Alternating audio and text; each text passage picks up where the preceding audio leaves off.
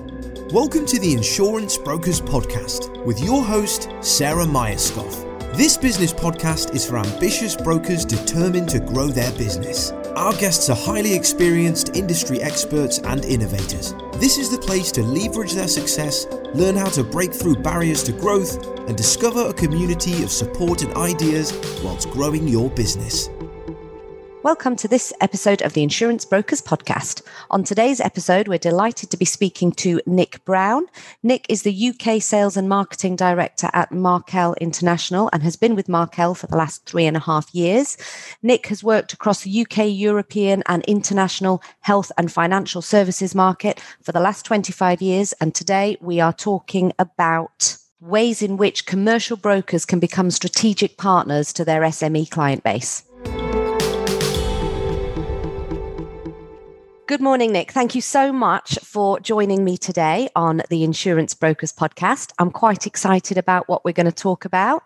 I wonder if you'd like to give everybody a bit of an overview about who you are and, and where you work? Yeah, sure. So, good morning. Great to be on here. Hello, everybody. Um, so, my name is Nic Brown. I'm the UK Sales and Marketing Director for Markel. Uh, been at Markel for just over three and a half years. Uh, and very simply, I took on a brilliantly exciting challenge of joining Markel to bring all of the various businesses that we'd acquired in the UK into one brand, um, pull together uh, and execute on our value proposition in order to grow our business. And the broker channel is a massive part of that. So uh, it's great to get the opportunity to talk to everybody. Absolutely. And I think what, what we really want to concentrate on today is around a white paper that you guys wrote uh, last year, which for anybody uh, listening will be, there'll be a link to it in the show notes. And I highly recommend you, uh, you have a look at it. So Nic, do you want to, to give an overview of the white paper, what's in it and, and why you guys wrote it? Yeah, sure. So I think that um, we'd never done anything like this before. So it was the first time that we'd kind of decided to have a think about the intellectual property that we had available and to see whether or not we could generate some interest and education and information, etc., um, to the broker community around the SME market. We hadn't seen much being done in that space. And it was fascinating because uh, two things happened that I wasn't really um, prepared for. One was that um, just the breadth and depth of the SME market is quite breathtaking, and the diversity that's in there, and the challenges that they face uh, is genuinely quite inspirational looking at it from a provider perspective. And secondly, when we went through the white paper and did our own marketing, we had a massive amount of interest.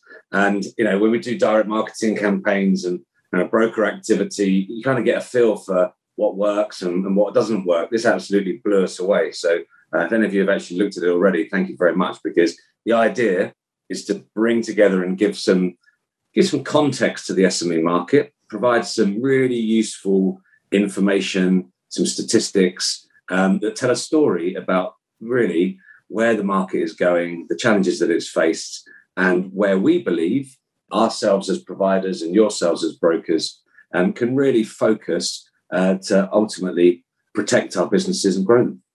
I think that's one of the things that struck me about the white paper because you've absolutely hit the nail on the head in that respect. It is really a, a, sort of a deep dive i hate that term but whatever uh, into the sme market. And like you say the breadth and depth of the challenges faced particularly in the last 12 uh, months or so. And one of the things that we work on at, at boston tullis as you guys know is that thought leadership type of marketing. And our experience is also that when you've really understood who your client is and what they're facing you become the consultative seller the entire buying cycle changes and actually I think that's really, really important in, in today's world, particularly given some of the challenges that the insurance industry's faced uh, over the last uh, sort of 12, 18 months. And I'm thinking PR and that kind of stuff. I know that's quite uh, close to your heart. Do you want to uh, yeah follow on from that? Yeah, absolutely. I think that the so the white paper at the time was genuinely an opportunity to kind of start to move away from the discussions around COVID and start to start thinking a bit more proactively, a bit more positively about the industry, because the industry has been dragged through it in the media, right? And I'm talking mainstream media. So we've got much more balanced view, I think, in terms of the insurance media that we all see. But for mainstream media, I think you had pessimistic customers in the shape of SMEs that have you know, really seen some what they would perceive to be some really bad behaviour from insurers, you know, manifesting in an FCA court case. And only this week, Sarah, we've seen this kind of re-emerging of people being too slow to pay the claims that they've been told they need to claim. So, yeah, part of it is around using this white paper and having this conversation is we have to all do a better job to represent our industry because you know the majority of us work in an ethical and highly customer focused way um, and i feel that now's the time for us to really push that because i think it's something that's been a bit lost and definitely overtaken in the last 12 months yeah, I think you're absolutely right, and I think it it comes down. I mean, COVID obviously has been unprecedented changes yeah. globally, personally, professionally, emotionally, every which way possible for pretty much everybody. But the the movement towards this um, sort of customer centric approach has been coming for a long time, and what the sort of digital world can do in terms of disseminating information to people that helps them then and there is absolutely phenomenal when you bring in algorithms and even something as simple as a zoom call and that you and i are now you know recording a podcast on. Um, what you can do a lot of the bars have, have gone. So so what we should be doing as an industry is using the channels we've got available to really give advice, which we are very well positioned to do. And one of the things I love, I, I love stats, right? And no, I love and hate stats because, um, you know, double edged sword. But um, one of the things your white paper brings out very, very strongly from the analysis you guys have done is what your clients, your sort of end customers, the policyholders were coming to you for for additional yeah. outside of insurance support. But what has always struck me about our industry is risk is one very small element of of um, an overall business strategy, and we're very well place to support with the tax the legal eh, you know and you go into detail in in your report. Do you want to give us a bit of an overview of of what sort of facts and uh, uh, sort of stats you've seen coming through over the last year in the various different departments you guys have? Yeah so i mean we offer a, um, a legal advice line and a, and a law hub which is a kind of a digital repository for smes to go and find a whole wealth of information advice, guidance, you know, dummy and template documents that they can use for their own purposes. But during COVID, we saw a huge increase in the amount that our advice line, if we focus on that, was used. And you know, we were getting about on average about 120,000 calls a year. That went up to 250,000 last year. So, you know, we've seen double the amount of people calling. And we were lucky. We were able to draw on some of our experience, obviously having a law firm, having a specialist tax consultancy. We wrapped that in our proposition. We were spending a lot of time communicating to brokers saying, here's the 101 on furlough. You know, no one, everyone thought furlough was how long a horse run kind of won a race by, you know, not too long ago. The reality is that uh, there's a, a piece which is guiding people through that, guiding people through how you took advantages of loans, the furlough scheme. Everyone was just kind of pulling information from wherever they could find it. And I think that the brokers responded really well to us giving them the tools to be able to talk to their customers to give them some direction. And for us, you know, whilst we've got that capability, this is the, the point you made earlier about becoming more customer centric, moving around and understanding the customer's needs now, this is what our strategy is all about being a specialist, right?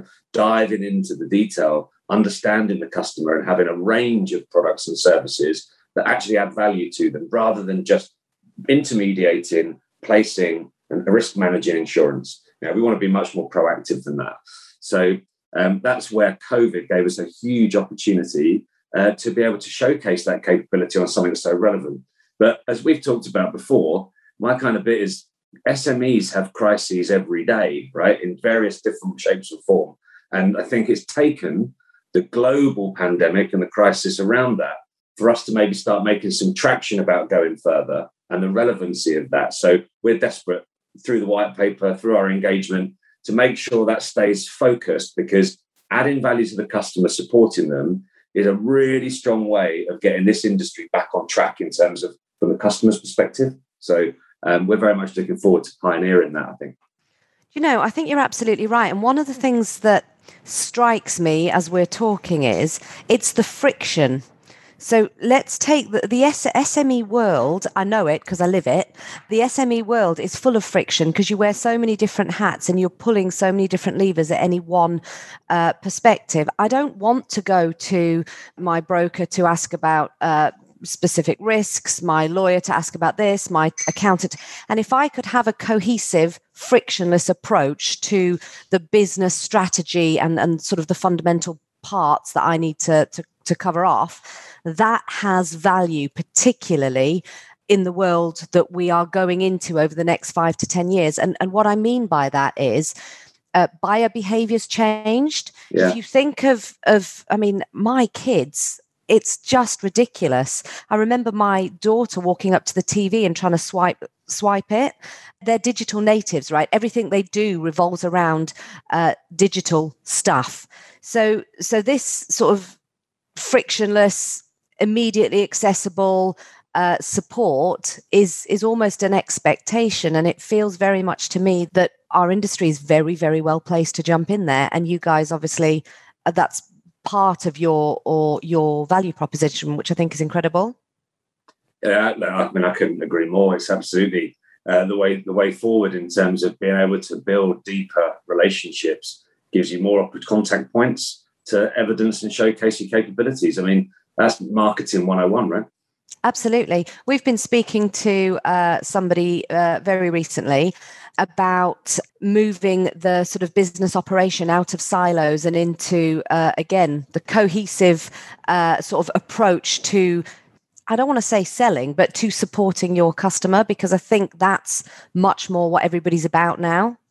Yeah, I think that you're right. And the example of being frictionless in that process is, is so important we, we are dealing with, as an industry, a whole variety of challenges. Right? We just end up dealing with it as a provider at the point where financially it's affected them. Right?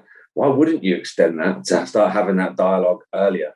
Right? Because in many cases, right, our advice and guidance can support that claims process, potentially even reduce it or eradicate it altogether in certain circumstances. So, you know, our strategy is very much around ensuring that those tools are available. And we need brokers to buy into that because they're the channel that we can access those customers through. So it's it's a completely cohesive um, kind of engagement that we're looking for.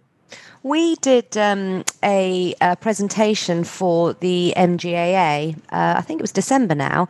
One of our partners is a health and safety um, risk management DIY online system and it's aimed yeah. at the SME market and the price point is aimed at the SME market.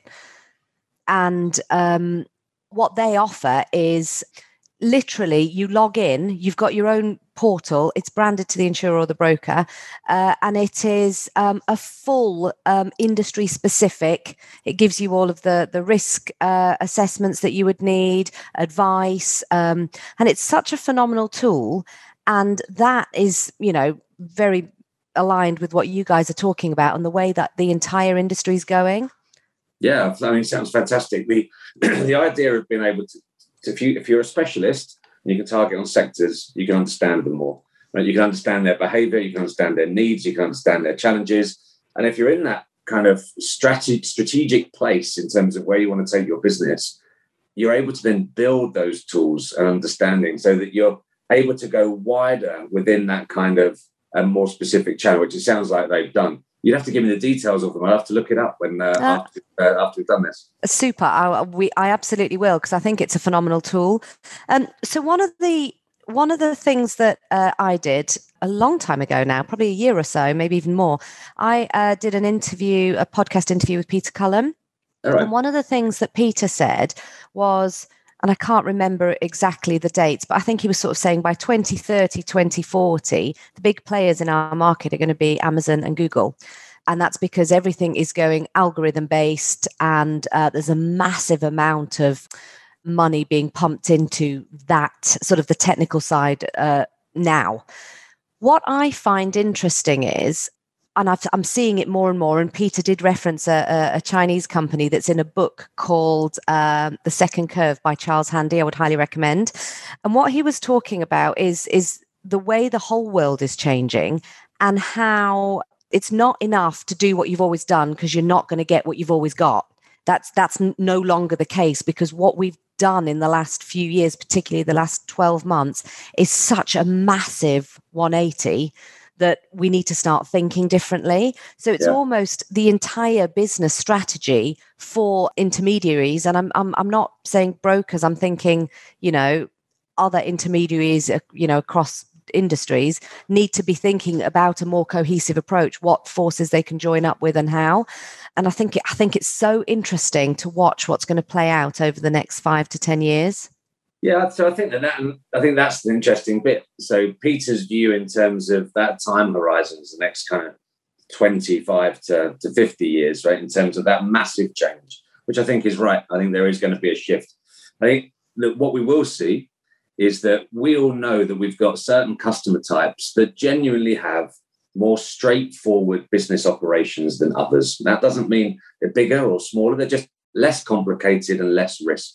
And they do lend themselves, as we've seen with Acturis over the last 10 years, right? They lend themselves to a simpler transaction based kind of um, engagement, which really lends itself to our industry in terms of that more algorithmic digital based approach. So I can definitely see there being a trend to online management of a large number of SMEs in the UK by intermediaries and providers alike.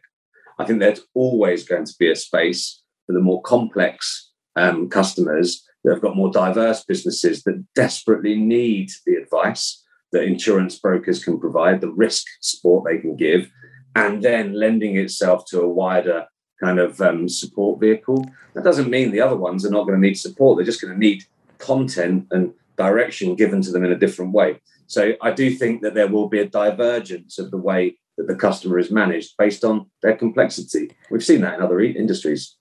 Absolutely, and and the the more complex business arrangements that are requiring, uh, you know, the the sort of relationship based support, by default need the full cohesive package. Yeah. So, by sort of the next level up from what we're saying is again plays into uh, buying behaviors and, and selling cycles and all of these good things.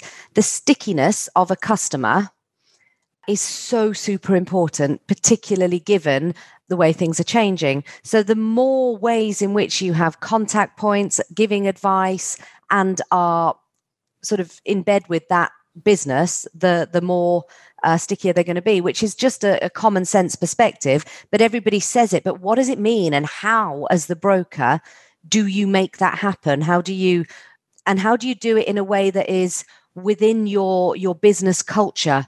You know, to everybody, because often you come across, you know, this kind of circumstance whereby you've got the account exec who are absolutely excuse my friends shit hot on, you know, commercial business risk. But actually, if, if you need them to speak about the legal implications, tax implications, they lose confidence. So it's almost a, you know, a difficult thing to do, but it is yeah. certainly worth putting the time in to make that happen. Yeah, I completely agree. It's interesting that you talk about putting the time in for stickiness because I think that's right. But you know, crikey, in the last three and a half years that I've been in the market, I've talked to lots and lots of brokers. All of them tell me about how new new business is so important to them. Right? I'm not seeing huge swathes of new business switching between brokers right, at a rate that would say that there is a competitive environment for that. So, you know, the reality is, is that if you're going to talk to your, your customers and add value to them in order to keep them, you can also do that to get them off someone else. Right. So, you know, the reality is that without doing that, you end up back to the good old cycles that this industry has been used to of hard and soft markets, no pricing sustainability, uh, and price being the lowest common denominator to determine whether or not something's good, right, from the customer's perspective. Yeah.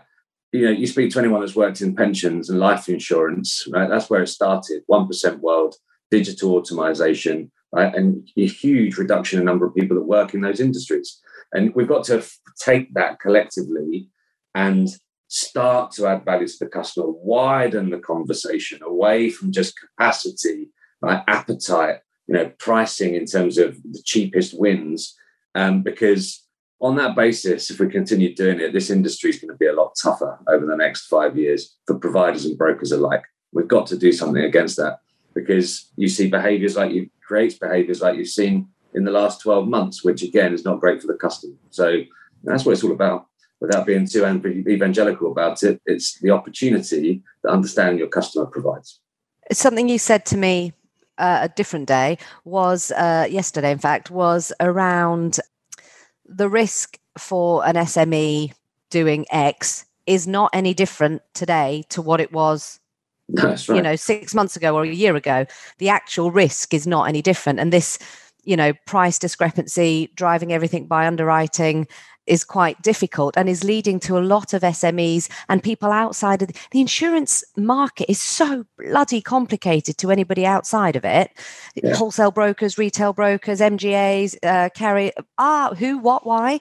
So for people outside of the market and for the majority of SMEs who probably don't have a huge um, uh, you, uh, may not be, you know, reading the Financial Times every day and watching the stock market and understanding the wider implications. They're not really understanding what's happening or why. And that yes. that again is another thing that just uh, gives a negative feeling towards the industry. So I think you're absolutely right. And I'm interested to see how how we come out of that. Yeah, we've got a, a speaker slot at um, at BIBA. Um, you know, a few insurers and, and brokers to talk about um, the PI market and challenging the way the market's run. Because I think there is a long standing traditionalist view, especially in PI as an example, of well, capacity comes into the market, right? The price goes down. Capacity comes out of the market when times get tough. The price goes up, and that's the cycle. Come on, right? Come on. I'm not having that. Right? There's a uh, there's a bit which is there's a whole we're all to blame if that's generally what what has been happening, which I think it probably has. But the sustainability and customer focus is something that, you know, having worked in many mark insurance products and markets around the world, you know, they're two words that I used to hear a lot. Sustainability, the customer. I very rarely hear that in commercial lines. And that's something where you know, the principles around getting close to the customer, widening the scope, moving away from that underwriting and capacity led view of leading the market I think is absolutely critical for us to kind of win back confidence and drive value out of this market, of this uh, industry. I think you're absolutely right. I just want to jump back to something you said a moment ago about um, new business. Some of the conversations we have a lot is a, is around new business, and some of the conversations that we don't have so much, but I think we're having more of now since since uh, the world we live in is around renewals. And actually you've already got these customers the relationship's already there. What are you doing to contact them? Not not 8 weeks before renewal monthly possibly every other week with information like you guys are providing. Um, it's it's critical. And it's not just critical it's absolute business sense. And that if you call that marketing i think it turns people off sometimes yeah uh, marketing's almost like a dirty word. So I prefer to use, I don't really know what I prefer to use, but there's engagement. got a engagement. There it is.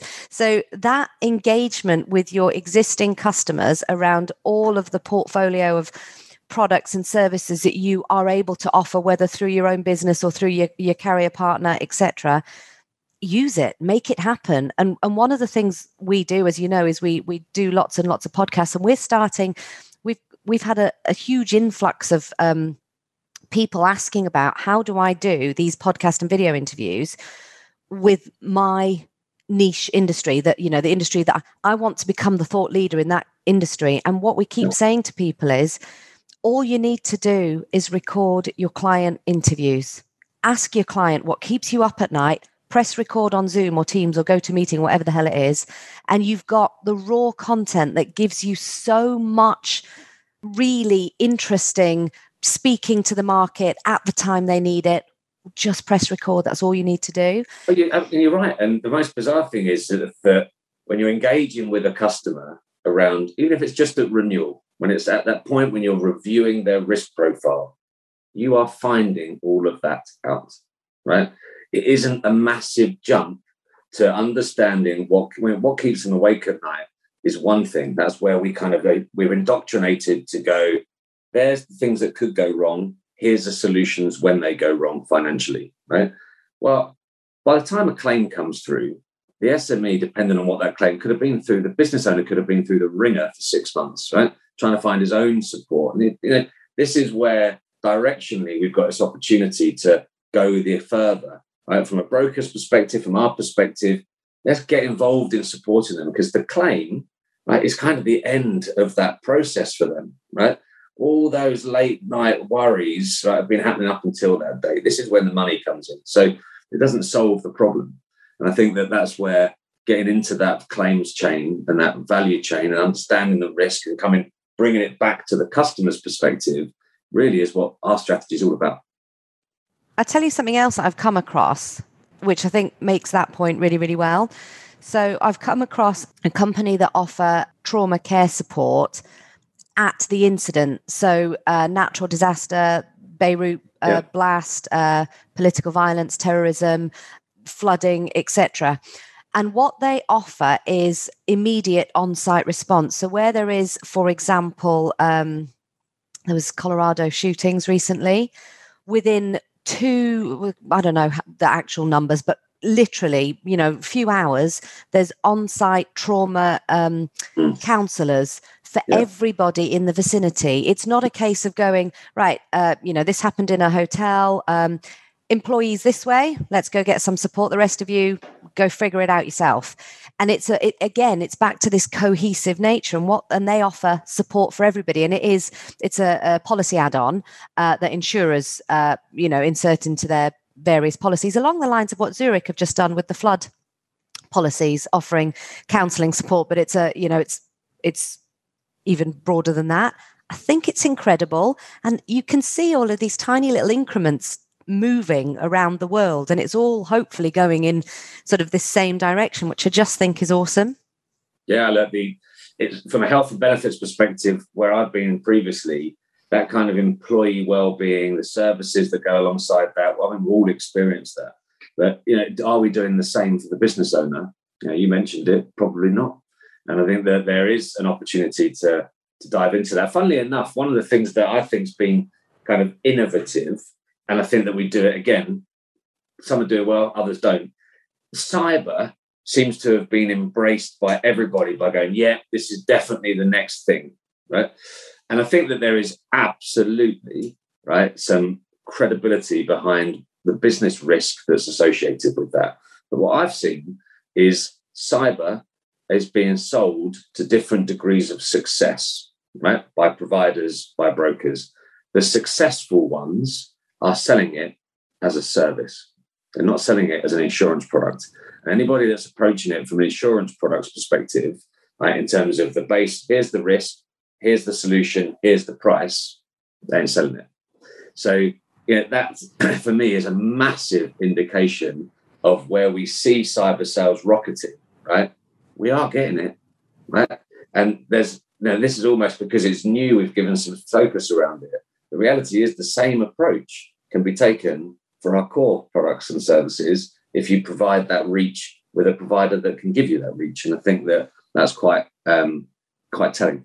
I think you're absolutely right. And one of the uh, sort of iterations that we're thinking about is doing some interviews with people that have uh, suffered uh, a cyber breach or uh, yeah, some of the the value added services that you know the services that we're offering to find out how it affected them and what you know what it did for them. Absolutely, and I tell you what, the exact when you're going out to a customer talking about HSBC had a five hundred thousand pound data breach, you're talking to an SME, you ain't going to be selling cyber, right? Because the SME is going, that's never going to happen to me.